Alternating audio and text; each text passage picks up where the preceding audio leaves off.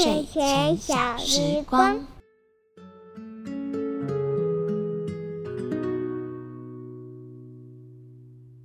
晚安，小朋友，你今天好吗？你已经拿好睡前小被被，躺在床上准备听故事了吗？西西老师今天要来跟大家分享一个令人有一点伤心又有一点难过的故事。但这样的事情可能会发生在离你很近的地方，可能是你的同学或是你的朋友。但是没有关系，我们一起来听听看这个故事，以及它可能可以解决的方法哦。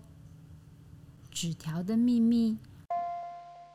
星期五的晚上，小比躺在床上，怎么样也睡不着。即使整个人都躲进棉被里面了，用枕头捂住耳朵，都还是可以听到房间外爸爸和妈妈吵架的声音。过了不知道多久，天色渐渐亮了，但家里静悄悄的，一点声音都没有。小比轻轻地推开房门。一切看起来就跟平常没有什么不一样。餐桌上只有小比和莎莎两个人默默相看。这是第一次没有妈妈陪伴的早餐时间，小比不禁想起这段时间最担心会发生的事情。小比心里突然闪过一个念头，并小声地说：“难道是我想的那样吗？”哥哥，爸爸和妈妈呢？他们去了哪里？昨天晚上我睡觉的时候有听到他们在吵架耶，而且好大声哦，害我都睡不好。哎，奇怪，我怎么都没有看到爸爸和妈妈呀？小比说：“莎莎，我不知道他们去了哪里。你看，这里有一张纸条，妈妈只有说今天。”不能和我们一起吃早餐。莎莎急着大叫说：“怎么可能？妈妈每天都会陪我们一起吃早餐呢！完蛋了啦！早知道我昨天晚上就不要睡觉，这样我就可以知道妈妈去哪里了。哥哥，我不要妈妈不见了，我要妈妈，我要妈妈。”小比一边安慰大哭的莎莎，一边自己偷偷掉眼泪，因为他也好想知道到底发生什么事情，一时间不知道问谁才好。小比心里想，如果是大人不想说的秘密，那只好靠自己想办法弄清楚了。他深深吸了一口气，擦干眼泪，假装镇定地说。莎莎，妈妈不会只有留下一张纸条，它就不见了。你先不要哭，哥哥需要你的帮忙哦。莎莎不知道哭了多久，好不容易安静下来。哥哥，我们现在怎么办？这时候，小比拿出一张图画纸，把家的样子画了下来，并跟莎莎说：“第一张纸条是出现在餐桌上，我们继续找。”一定还会有新的发现。这时候的小比拿出了一支红笔，把妈妈经常去的地方通通圈起来，并跟莎莎说：“从现在开始，我们一起当小侦探，仔细的检查每一个圈起来的地方，看看妈妈是否还有留下其他纸条。”突然，莎莎大喊：“哥哥，哥哥！”你看，书柜里的全家福照片不见了，却多了一张纸条耶！纸条上面写什么？哥哥，你快点告诉我！小比接过纸条后，慢慢的念出声音：“我带走了。”小比的头皮一阵发麻，心想：妈妈把照片带走了，难道是？这时候的莎莎也睁大眼睛，好像也想到了什么。接着，小比和莎莎互看一眼，并且大叫说：“走，我们去爸爸妈妈的房间。”一走到房间门口，小比就发现了跟平常不一样的情景：衣柜的门是打开的，妈妈的衣服呢？出现在小比和莎莎眼前的是几乎快要被搬空的衣柜，而且衣柜上红色的行李箱也不见了，只剩下一张纸条，写着：“我以后会再回来整理。”这时候的小比好像知道了某些事情，心里想：难道真的是我想着这样吗？妈妈真的？于是他牵着莎莎的手走到了书房，一打开书房的门，就看见电脑荧幕上贴着一张黄色的纸条，纸条上面写着：“今天下班以后，记得跟孩子说。”莎莎盯着小比严肃的表情，越想越担心。哥哥，妈妈和爸爸晚上要告诉我们什么？你知道吗？就在这时候，电话铃声响起了。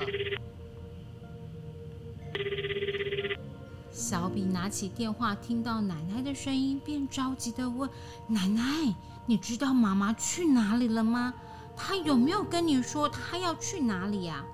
奶奶说：“你妈妈走啦。”奶奶的口气听起来好像很惊讶，但又好像早就知道妈妈不会在家的事情。小比对着电话跟奶奶说：“奶奶，妈妈写了纸条，纸条上面……”奶奶不等小比把电话说完，只有匆匆交代小比乖乖听话。爸爸上班很辛苦。你要乖乖在家里照顾好美美。就在这时候，小比发现奶奶说话的方式和平常不一样，变得吞吞吐吐，好像有些话想说却又没有说。也因为这样的反应，让小比觉得奶奶好像在跟他们说：“你最担心的事情发生了。”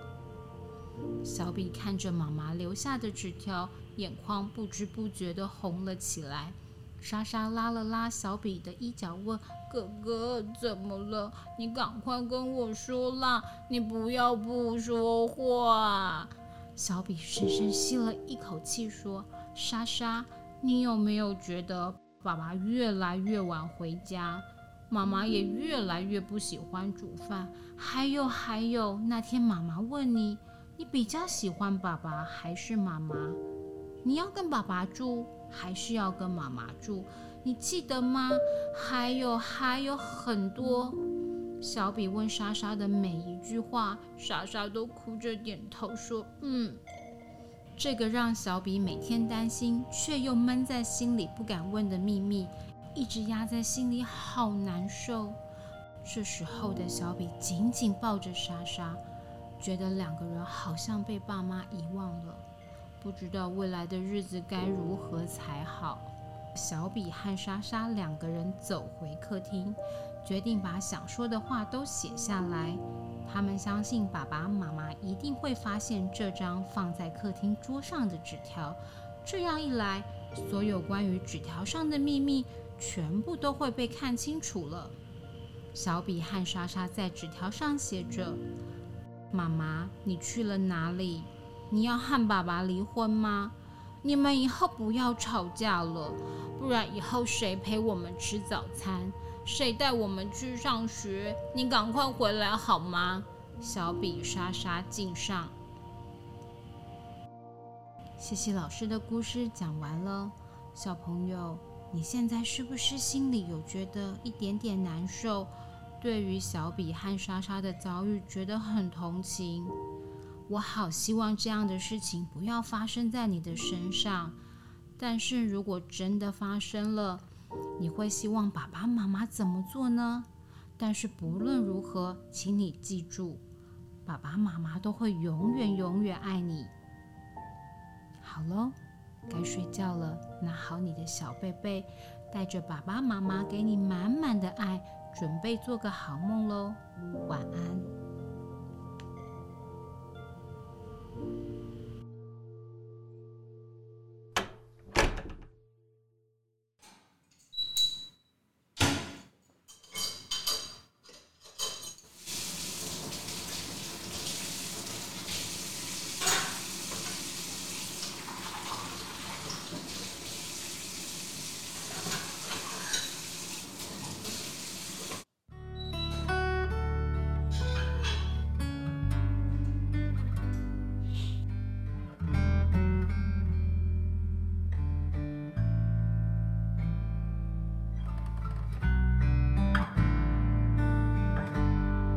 友睡觉后，大朋友睡觉前，我的、你的睡前小时光。大家好，我是儿福联盟我好你好亲子共好服务的奶云，欢迎来到大人的我的睡前小时光。在这个孩子睡了，爸爸妈妈可能手忙着做家事、玩小游戏放松的同时，借我们你的耳朵，一起聊聊那些绘本故事之外的种种，也聊聊那些我们线上节目无法说完却想跟大家进一步分享的育儿议题。那今天呢，我们邀请到的语坛人士、同心协力合作家的志轩。那志轩要不要先跟大家打个招呼？好，大家好，我是那个同心协力合作家的志轩。那你要稍微再介绍一下，今天是第一次听我们节目的朋友，同心协力合作家到底是一个什么样的服务？好，那我们同心协力合作家呢，其实主要就是服务呃分居或者是离婚的父母跟孩子。所以听起来就是，呃，这个服务算是处理了蛮多可能比较高冲突的状况的家庭。嗯，对，没有错。今天就要邀请，就是其实处理过很多跟冲突相关议题的志轩来跟我们聊聊。那今天我们其实想要讨论的就是，人跟人之间其实没有办法说完全没有冲突跟不愉快嘛。如果说碰到这些不愉快的时候，对孩子而言都会是一个很重要的学习沟通跟情绪表达的机会。我自己觉得这样，只是说我觉得人难免可能都会蛮。害怕冲突，比如说，就算是我自己，我就算是蛮害怕冲突跟逃避冲突的人，所以就会发现说，可能碰到不愉快，有很多人会去选择忽略，或者是说，我觉得就像是情绪教育这件事情，到台湾这个社会，其实也算是近年才开始渐渐的重视。那我们今天其实也整理了一些冲突发生了之后，可能我们需要注意的地方。第一个就是有碰到一个类型的家长，他们其实算是蛮关心小朋友，也蛮重视小朋友的感受的，所以他们就会觉得在小朋友面前不能不愉快或者是争吵。比如说我现在不开心的时候，我就隐忍，然后不说话，然后冷战这样。但这样子是好的吗？应该说啊，其实冷战不讲话，他有可能不知道发生了什么事，可是他就是觉得怪。嗯，对，所以那样子的氛围，可能对孩子来说，有的时候他会觉得。很紧张，或者是会觉得有一点慌乱，不晓得到底家里发生什么事，因为就是跟以前很不一样。比如说以前妈妈回来就会巴拉巴拉巴拉一直说话，可是她今天回来就特别安静，到底是发生什么事？其实孩子可能也会有很多猜忌，就是那是一个我觉得有点不太确定，跟好像怪怪的一个氛围。我觉得的确就像是以前可能我爸跟我妈在吵架的时候啊，他们可能就觉得不想让我知道，嗯，可他们就他们也不讲，然后本来大家可能会在客厅里面看电视啊，或者是会聊个天啊，但是现在就是没有，我就一定可以感受得到，其实家长可能会觉得说啊，我就冷战，然后我就不说话，其实小朋友就不知道，或者是我就可以不要处理这件事情，但其实小朋友是蛮敏感的，对不对？对。其实我觉得孩子都知道，只是可能因着孩子的年纪，可能越小的孩子他不会说出来，或是他不知道怎么讲这种怪怪的东西。但是其实年纪越来越大的孩子，他一定知道说，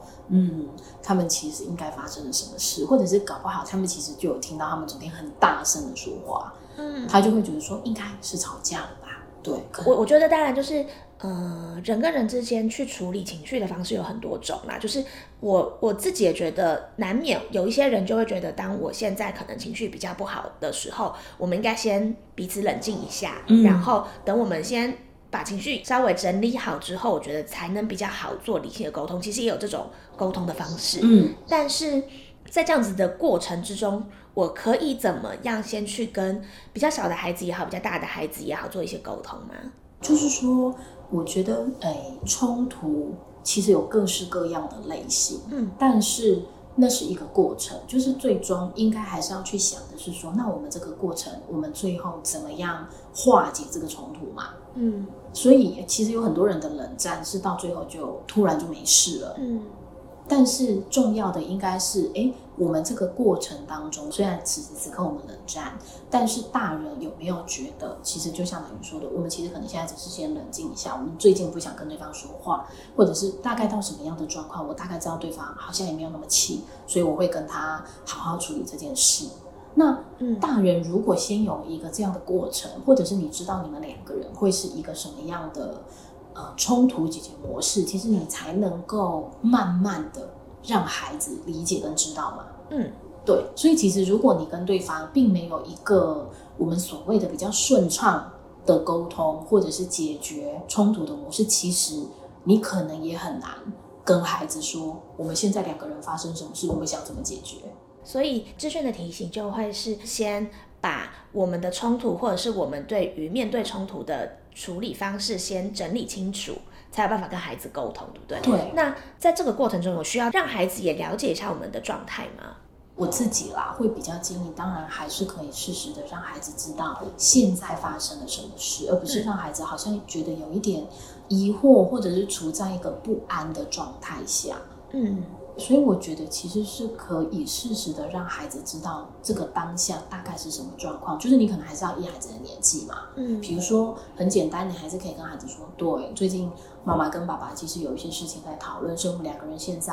可能心情不是很好，情绪也不是很好，所以最近我们两个可能不是很想说话。那如果之后真的这件事情落幕了，其实你也可以跟孩子说，哎，那其实妈妈跟爸爸其实这件事情已经处理好了，所以我们其实又。变得跟以前不一样。嗯嗯嗯，我觉得有的孩子不会问。那像我自己的小孩，其实他只要看我们的眼睛，或者是看氛围，其实他就会知道说，哦，你们现在两个怪怪的。嗯，还是有的时候很大声的时候，他也会说，哎，你们现在两个是在吵架是吗？嗯。那你会怎么？你我就会很很还还蛮老实的，让他知道此时此刻发生什么事。比如说，如果我们只是比较大声，我就会说没有，我们不是在吵架，我们是在讨论事情，只是比较大声。啊！但如果真的我们是在争执，或者是有一些真的我们觉得是需要花一点时间才能够把这个问题解决，或者是那个当下真的我们比较不是很开心的状况，我大概还是会让孩子知道说，对我们其实有一些事情，我们两个人的想法不同。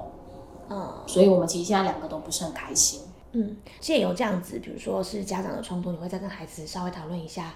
比如说是冲突解决方法，或者是就你会再跟他收个尾吗？会，我其实会跟孩子聊，但我的孩子其实他们也蛮会问的，因为他只要觉得你们的氛围不同，他就会问一次嘛。那如果觉得氛围回来了，他也会再问一次。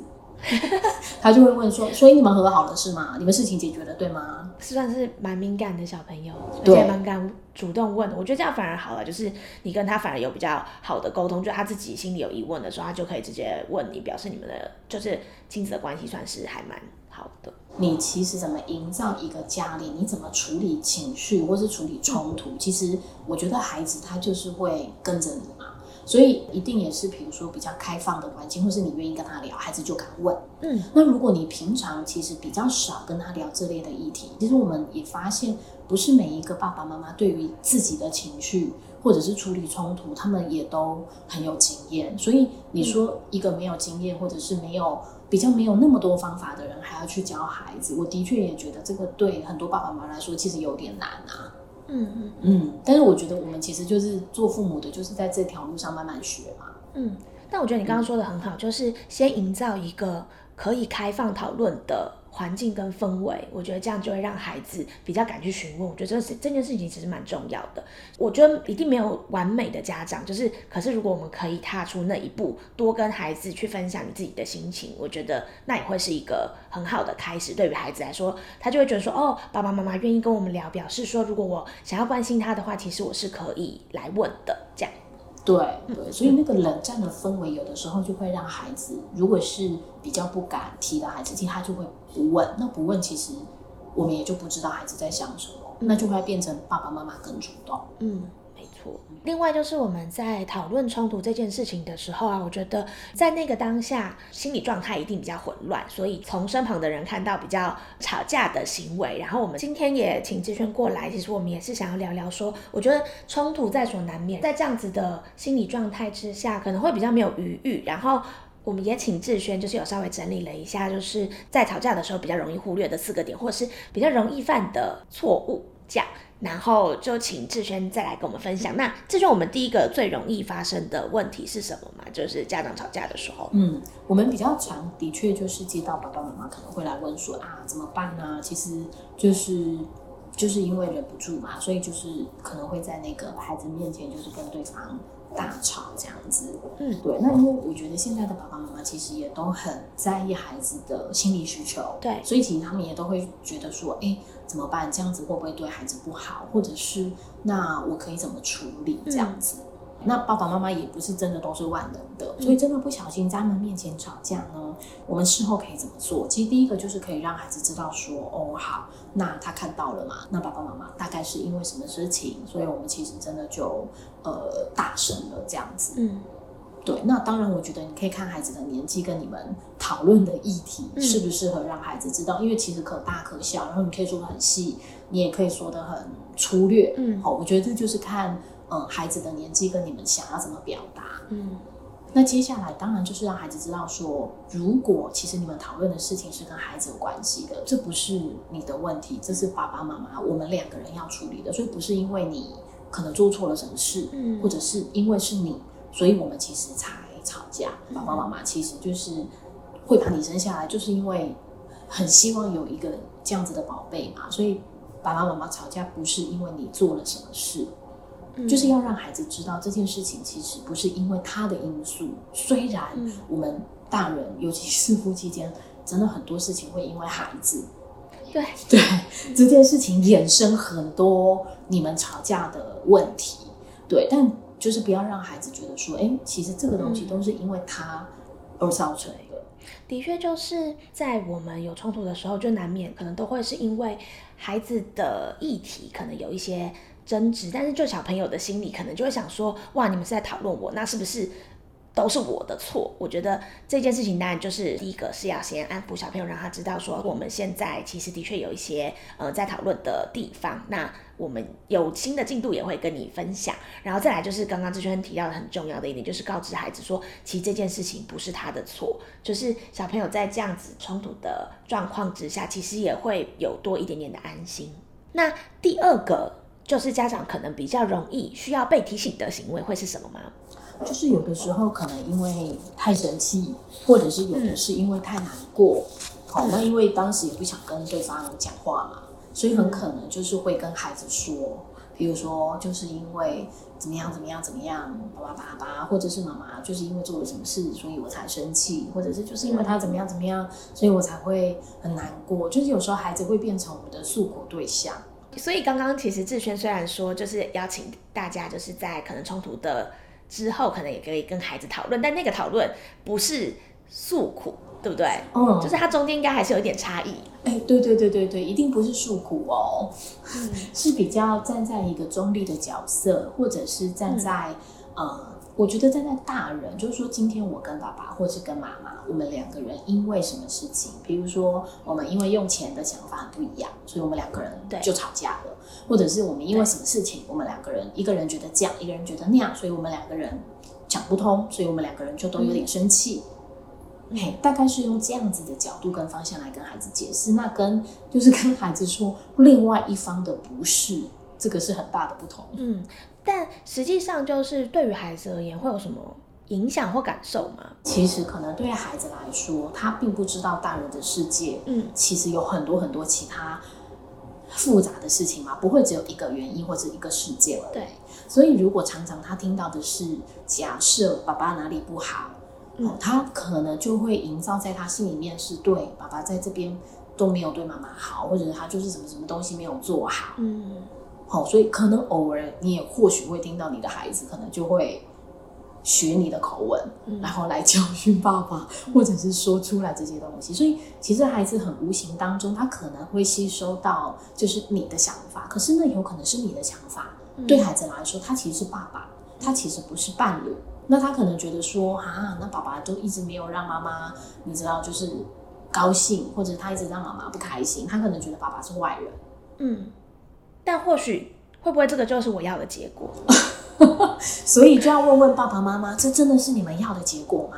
嗯嗯，那营造一个就是让孩子觉得谁好谁不好这件事情是好的吗？为什么志轩会觉得不好？嗯，我我会觉得对孩子来说，爸爸妈妈其实就是他最亲近的人，跟他最爱的人。如果我最爱的人，其实他是一个不好的人，而且一直被一个我好爱的人说他不好，其实有时候孩子心里会很混乱欸嗯就是好奇怪哦，因为我最爱我的爸爸，我最爱我的妈妈了，为什么我最爱的人会一直说我爱的人的坏话？可是我明明就觉得他很好啊，嗯，对所以他心里就会出现一些矛盾嗯跟混乱，对不对？对。然后其实他会有一点对于他自己的认识的爸爸或妈妈，其实会不一样。就是说，我觉得这对孩子的自尊的养成，嗯，也没有非常的好。所以自尊的意思，当然就是说我这个人好不好嘛，嗯，对不对？那我有我我是哪边很好，我是哪边不好，哦。那但是其实我们都是爸爸妈妈生的，我们的优点一定也都是传承两个人的，我们不太可能只会传承一个人的不好，而传承另外一个人的好嘛，对不对？对，所以其实我觉得站在孩子的角度。跟我们想要把孩子带养成一个什么样的孩子，我觉得这应该都是每一个爸爸妈妈非常非常在意的。所以，我们都希望孩子是可以有一个健康的心态，或者是他的心智很坚强，或者是他觉得自己很棒。嗯，对。那这些东西其实对孩子，我觉得都会是有一些影响的。嗯嗯嗯。就是否定自己的爸爸妈妈，其实某种程度我也会觉得好像是在否定自己，对不对？对，而且如果真的万一我哪一个东西真的跟我爸或者跟我妈完全一样，然后这个东西又是他们一直说的缺点，嗯，孩子可能会想说，哇，那我妈妈会不会不喜欢我，或者说我爸爸会不会不喜欢我？嗯，第三个的话，还有没有什么觉得会比较是家长需要注意的地方？嗯，我们前面讲到的是那个冷战嘛，但有一种。就是有一种爸爸妈妈可能就是老老实实的让孩子知道，嗯，我现在就是不想跟对方讲话，然后我什么都不想要，就是跟对方有互动这样。所以呢，如果要跟对方就是讲话的时候，就是都会教孩子传话这样子。啊，我就真的很烦啊，我就不想要跟他讲话。啊，可是我家里的事情就在这样处理，我说我就叫小朋友传，有什么不对？但是我们就会想要让爸爸妈妈知道说，其实这是我们两个人大人之间的事嘛，对不对？嗯，可是这个其实能不能够让孩子做孩子就好？那大人的事情回到大人来解决。为什么这样说？比如说，我可能的确想教小孩传话，可是小孩真的传的话是对的吗？他会不会传错？嗯，或者是他真的能够传到你想要表达的意思吗？那如果没有，你会不会更生气？那孩子在中间，他到底要怎么穿梭在你们这两方之间？啊，但另外，我刚刚在就是志轩的分享里面，我有听到一个，你就说让孩子做孩子就好，这句话是什么意思？其实，孩子在他这个年纪，应该是不需要知道我们大人之间到底我们互相要沟通，或者是表达什么事，而且进而来处理嘛，对不对？嗯，对我大概只能做到传话，但是我觉得很多大人在传话里面还是有别的意思吧。我希望你就是应该付多少的生活费。嗯，不太可能只有单单的这件事嘛。嗯，而且这件事情即便是说出来，不一定能解决吧。但因为我觉得这个案例就会比较偏离婚的传话。嗯，但比如说有的时候比较生活化的传话，有可能是我现在就不想跟我老公讲话，所以我就跟他说：“哎，你去跟爸爸说，就是叫他玩洗一洗。”这种他也会有其他的意思吗？呃，对，这个可能或许没有，但我想孩子应该也会觉得说：“那为什么你不能自己说？”但他又不敢说。对。或者是他说了，其实爸爸也会生气。嗯，那他超惨的嘛，就是为什么要在这中间扮演一个是传话，然后又可能被生气的角色，或者是。也可能被骂。嗯，那我觉得我也想知道说，像比如说有这样子的家长打电话进来，然后我就觉得说，我就现在就不想跟我的另外一半说话。我们家就只有这三个人，但我还是有一些事情需要请他处理的话，那我是要怎么样做会比较好？所以呢，我大概会陪爸爸妈妈讨论有哪一些方法。如果我们其实也觉得这样子对孩子来说很辛苦，而且孩子也不一定能够达到他的目的嘛，或者是他想要真正传达的意思。对，我大概会跟爸爸妈妈讨论的是说。那有没有其他的方式，而不是只有请孩子传话这个方式？比如说，你也可以传纸条，或者是现在那个就是 Line 是一个沟通管道嘛？对，所以我觉得，即便你不能不想用口语表达，但是用文字或许还是是可以是一个间接的方法嘛。嗯，而且有的时候用文字是不会让你的情绪这么快。就是就跑出来，所以你可以调整一下你想要跟对方讲的话，然后用你的文字表达。其实这也是一个不错的方法。嗯，但会不会有一些家长觉得啊，就是我先传讯息我就输了？也有可能啊，我们也有的爸爸妈妈其实在传文字还是很有情绪的。对，因为他可能会变成是一个起点，就是我请小朋友传话的时候，对方可能就听到，然后也当做没听到，但是他就把事情处理掉嘛。所以他可能就会觉得哦这样子好像蛮好的。可是比如说当我传讯息过去的时候，就好像是一个开启争吵跟对话的起点，嗯的感觉，好像是我先认输了，所以我传了讯息给他，我就可能会有这个心态，这个好像就会变成开启了那个另外一个战场的感觉，就是你干嘛这样子命令我啊，或者是你自己处理就好了，当我屁事什么之类的，就是可能就会再延伸另外一条路，就是好像才会觉得说，哎，那我是不是请小朋友传话是最好的方法？但碰到这样子的话，有怎么样的建议比较好？其实如果是这样，我我觉得有的时候我们还是会跟爸爸妈妈讨论的是说，他有没有想过什么样的方法过去，其实他跟对方的沟通或是讲这件事情，其实对方是比较容易懂的。如果他担心的是他讲这个事情会引起的是战火，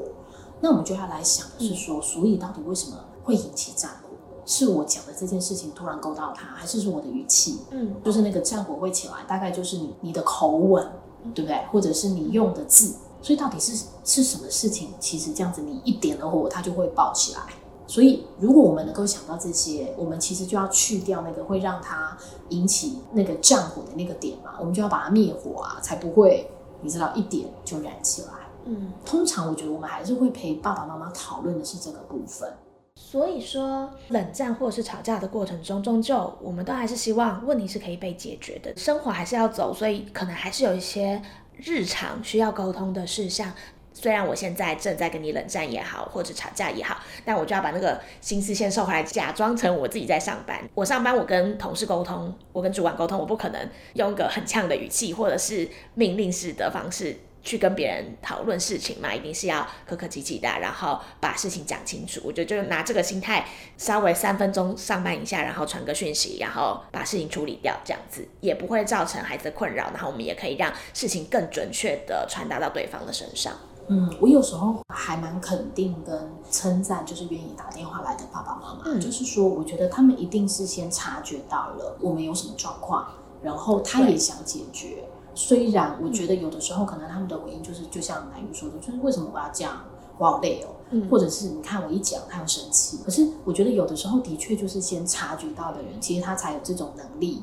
想要来找方法跟解决。那的确他们很辛苦，可是嗯，我我觉得就是陪他们讨论说，哎，那所以到底他为什么想这么做？一定他也。有一些他的动机在里面，嗯，比如说他也希望他的婚姻可以继续好好走下去嘛，或者是问题其实不要一直回旋，就是是可以有一个好的解决方法，不要为同一个问题一直在那边吵架，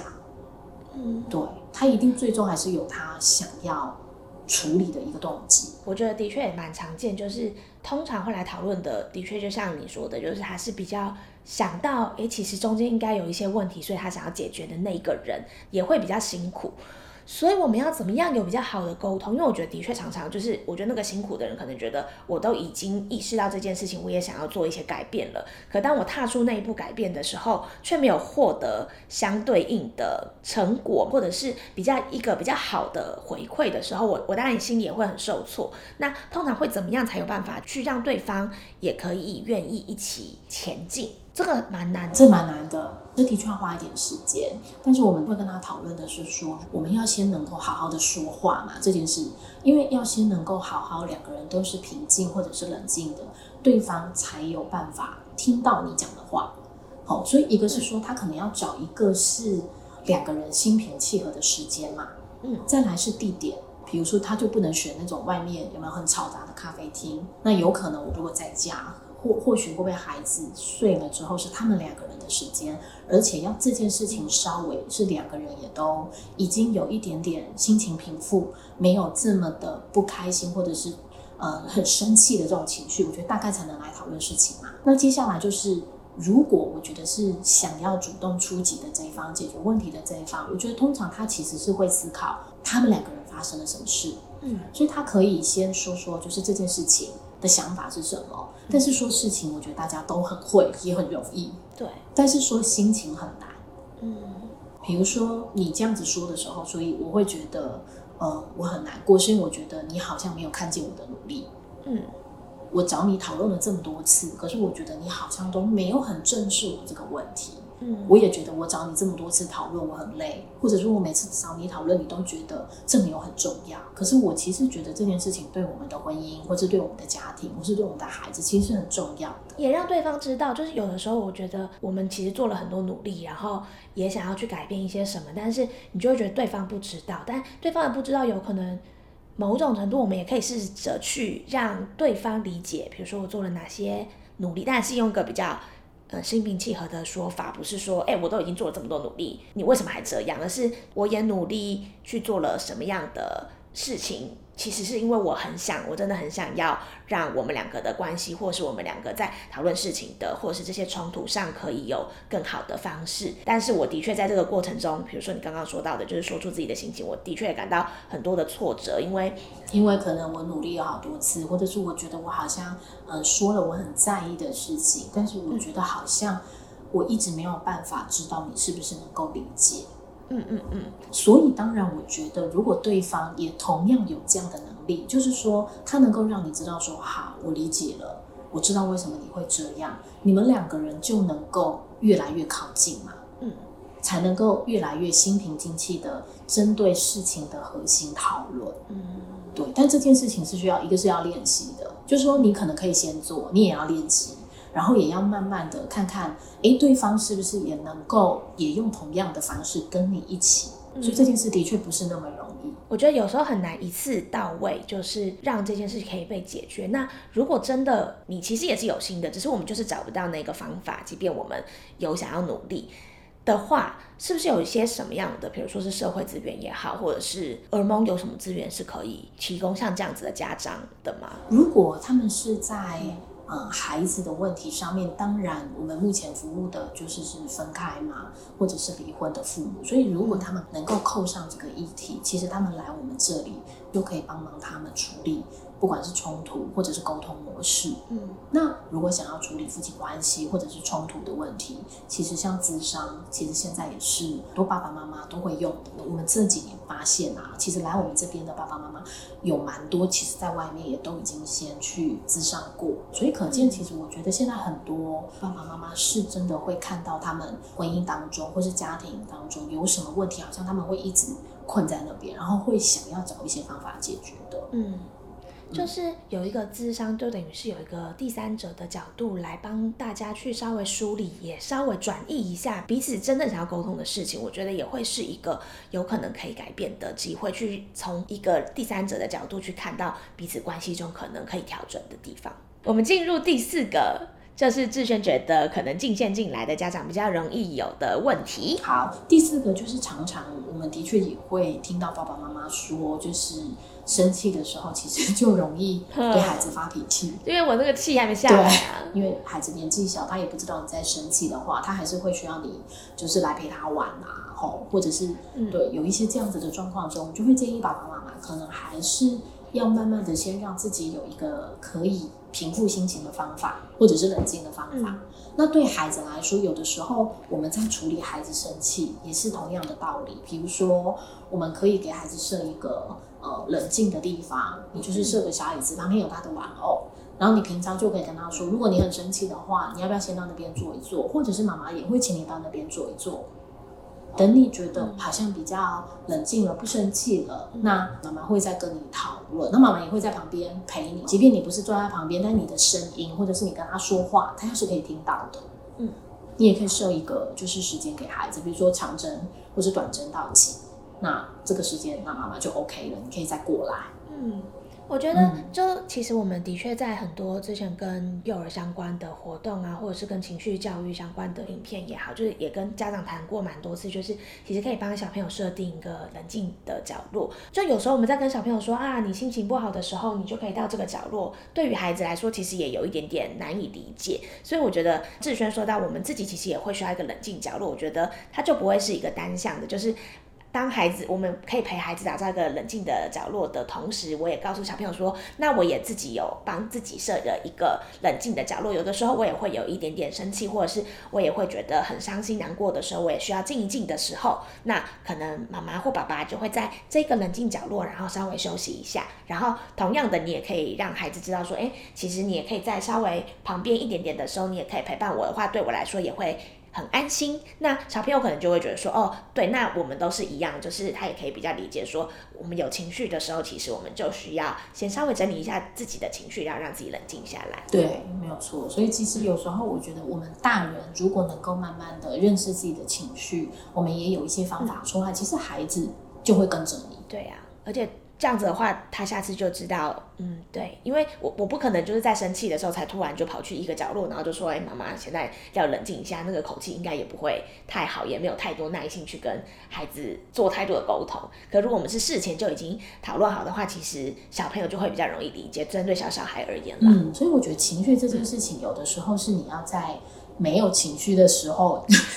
先把先这些做一点准备。对对对，先把规则，或者是先跟孩子讨论，其实那个才能够帮忙你在情绪来的时候，你有一个方法，其实是可以遵循的。那如果针对大一点的，因为刚刚其实比较是小小孩的状况，他可能是需要一个冷静角嘛。那像我们大人当然也会需要一个可能安静的、比较可以整理自己的角落。那针对大一点的孩子会有什么不一样吗？应该没有不一样。我觉得如果是大人的话，因为比较大的孩子，可能有的时候他的确因为他懂了嘛，所以他其实可以给我们大人的时间是多的，他也比较不会来真的就是好像会一直找你。不过我也有想到的是，如果比较大的孩子啊。其实你可以问问他，如果他很生气的时候，他会想做什么事，或者是他会怎么跟你说？因为每个人可能面对情绪的方式不一样。比如说有情绪的时候，如果有一个人可以给他一个拥抱，其实他就会觉得我不孤单，我会觉得很安心。这个可能也是一种冷静的方式。啊，有的人可能就是我不想说话，或是有的人我就是疯狂去洗浴缸，或者是清洁家里。当然，就还有不同的，就是要让自己冷静下来的方法。你也让孩子知道说，当我有这个。情绪产生，我可能会做这些事情的时候，就表示我可能需要静静，或者是我需要你的什么样的协助，对不对？对对，大一点的孩子而言啦。对，所以我觉得有的时候做父母的，你可能也需要知道你孩子的一些特质。嗯，比如说他真的如果是一个会在情绪里面比较久的孩子，那到底是让他一直在那个情绪很久比较好，还是你觉得你可能要在某个时间点，你大概要进去拉他一把？嗯。但我们相信，就是爸爸妈妈一定都是最了解自己孩子的，所以我们也相信你可以看到可能跟孩子比较呃适合的，就是情绪陪伴他情处理情绪的方式。但我有时候如果不小心迁怒了，那我事后可以需要跟孩子多沟通的是什么？大一点的孩子的情况之下，嗯，我觉得其实那个道理都是很像的。就是说，如果你能察觉你刚刚做的这件事情，其实真的是不太 OK 的，我觉得你就老实让孩子知道说，对我刚刚真的很生气，而且我也觉得我刚刚对你讲的这件事情，妈妈好像不需要用这种方式对你说，我好像太严厉了，或者是其实我可以不要那么生气，可是我好像用一个很生气的方式来跟你说。那我自己也觉得是因为。就是是因为刚刚有一些事情，其实我妈妈的情绪很不好，所以我好像在跟你讲这件事情的时候，我觉得我被那件事情影响，那我觉得这样是不好的。嗯，我觉得一个非常重要的提醒就是，家长也不要觉得说啊，我上次好像就做了这件事情，怎么办？我对于我的孩子是不是造成了不好的影响，或者是对他造成了伤痛？就其实。不是的，就是我们要相信，就是孩子其实他是有他自己的能力跟他自己的力量的，所以其实我们只要在事后有好好的跟孩子说明、沟通跟解释，然后我们一次比一次更进步，然后一次比一次有就是在这件事情上有更多的调整，然后同步也让孩子知道的话，其实孩子也会在这个过程中跟着我们一起学习跟成长。对，其实奶云说的很好啊，其实就是孩子是有自己的复原力的。我觉得我们其实也可以慢慢让孩子知道，说当然我们其实真的偶尔也会不小心，好像做的不是很对的事情。可是我们其实重要的应该是我们怎么样慢慢的可以做调整，然后我们大人爸爸妈妈做调整，其实孩子也在看，就是其实都是有方法可以处理的事情，不是就是好像一做了什么，好像世界就你知道就毁灭了，或者是没有方法可以挽救，没有这么严重。没错。那就是节目一开始的时候，其实我们有跟大家聊了一本绘本，叫做《纸条的秘密》嘛。那这本绘本其实是我们儿福联盟英印服务所出版的绘本，里面其实聊蛮多，就是家长在冲突的过程，或者是甚至在面对这样的冲突，对孩子的处理方式的不同，对于小朋友而言，他可能心里会有很多的 OS 这样。那这本书就是志轩有推荐，我们可以怎么样去带孩子阅读，或者是阅读完之后可以跟孩子讨论的重点会是什么吗？其实你可以从就是说，哎，里面其实孩子有听到大人吵架嘛，然后隔天妈妈又感觉像是离开家，所以孩子有各式各样的想象嘛。嗯，所以其实可以先跟孩子聊聊说，哎，那如果是爸爸妈妈吵架的话，那个时候你心情是什么？嗯，对啊，之前如果真的爸爸妈妈就是讲话很大声，或者是真的你听到的时候，那时候你你你在想什么啊？嗯，你会很紧张吗？然后，如果想要再跟孩子多聊一点，或者是知道孩子的想法，我觉得也可以用里面的一些桥段，比如说，哎，他们其实不知道妈妈去哪哪里了，就是也不知道，就是他们吵架昨天到底是吵了什么事。那如果是你，你会不会想要也跟你说一说，到底昨天发生了什么事？嗯，透过绘本去成为第一个，就是你刚刚说的开放讨论的环境。对。比如说，有可能有的孩子会说：“对啊，他其实也蛮想知道的，他都不知道你们到底怎么了。”然后，或者是就像我们刚刚前面讲的人在，搞不好他就会说：“你们都不说话，我也不知道到底怎么。”嗯，我有一点好奇，就是在我们服务的过程中啊，像比如说收出养，我们常常会说需要做绅士告知，然后我们也会挑一个比较适合做绅士告知的时间点去跟家长讨论。那像是离婚的这件事情，小朋友一定可以在中间感受到一些不一样的氛围，但是到底在什么样的情况之下，家长要去跟孩子做做一些讨论吗？我有时候觉得绘本啊，是一个你可以事先做的准备。就说，对你，你其实现在并没有觉得要告诉他，对不对？但是你可以借由这个绘本，你可以第一个先让孩子知道分开是怎么一回事，或者是为你以后你你你可能要做那个离婚告知，或是分开告知这件事情做准备。你可以透过绘本跟他聊聊聊聊聊聊到某一个程度，你觉得你自己准备好了，你也觉得哎，孩子的一些想法你也都懂了，那个 moment 其实就会是你觉得你可以跟孩子讲的东西的时刻。那有的时候你在跟他讲的时候，你也可以把这本绘本拿出来说：“哎，那你还记得那本绘本我们提到了什么什么什么？其实现在爸爸跟妈妈就是这样子的状况。所以我跟孩子讨论这个绘本，一方面我可以慢慢的，不管是为自己或是为孩子做准备；另外一方面，当然我也可以慢慢的知道我的孩子他是一个对于这件事情他会怎么怎么想的小孩。”所以，那个对于我要怎么处理孩子的，不管是心情、情绪，或者是事情，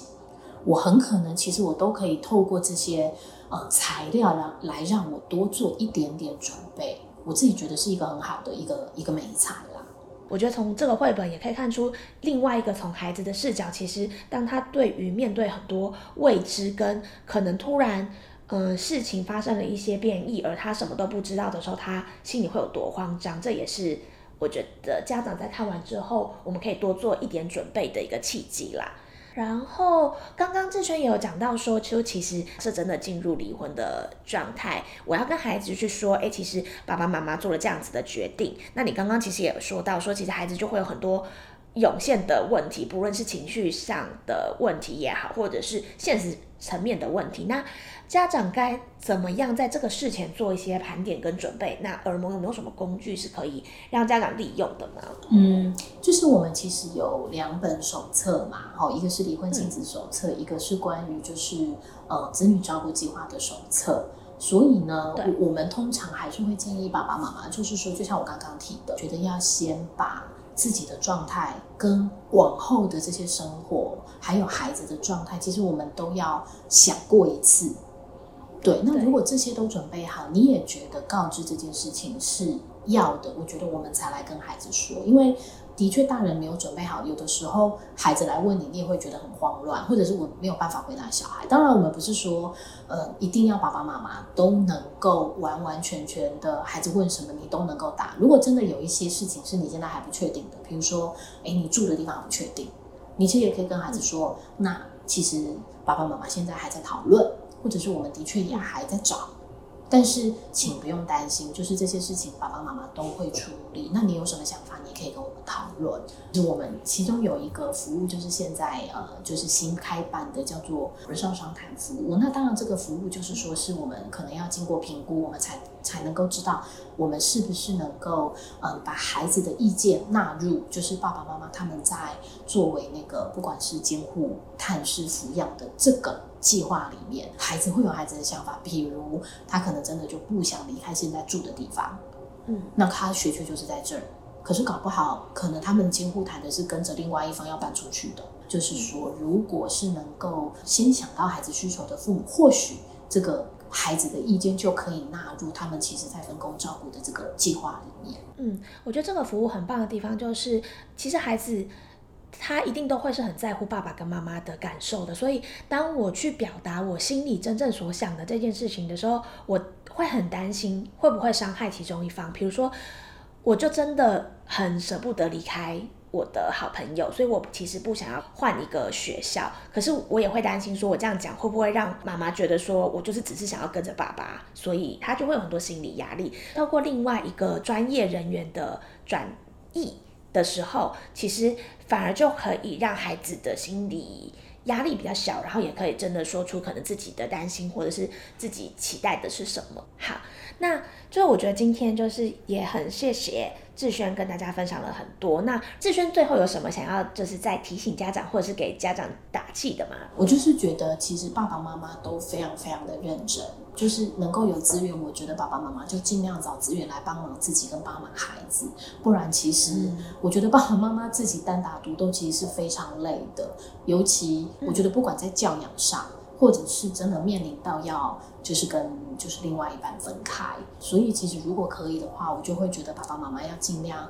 找多一点点的资源来帮忙自己，也帮忙孩子。嗯嗯，不要自己孤军奋战。好，那。就是今天很谢谢志轩跟大家分享。如果大家还有什么问题，或者是有进一步想要知道的地方的话，都欢迎可以在二福联盟的粉丝专业，或者是我们的 podcast 下面留言给我们，让我们知道。那如果说就是现在就是有在面临一些可能跟教养相关呐，或者是比如说跟呃，你们正在思考说是不是要进入离婚，或者是其实还在讨论说彼此的关系到底要怎么处理的家长的话，也都欢迎可以拨打儿福联盟爸妈空音教养专线零八零零五三二八八零来询问我们，就是温柔又专业的社工们这样，那或许也可以有机会。跟志轩聊到天，或许你可以在电话的时候突然听到，哎，这个声音好像是志轩的声音，这样。好了，那今天我们的节目大概就到这边，那我们就下次再见喽，拜拜，拜拜。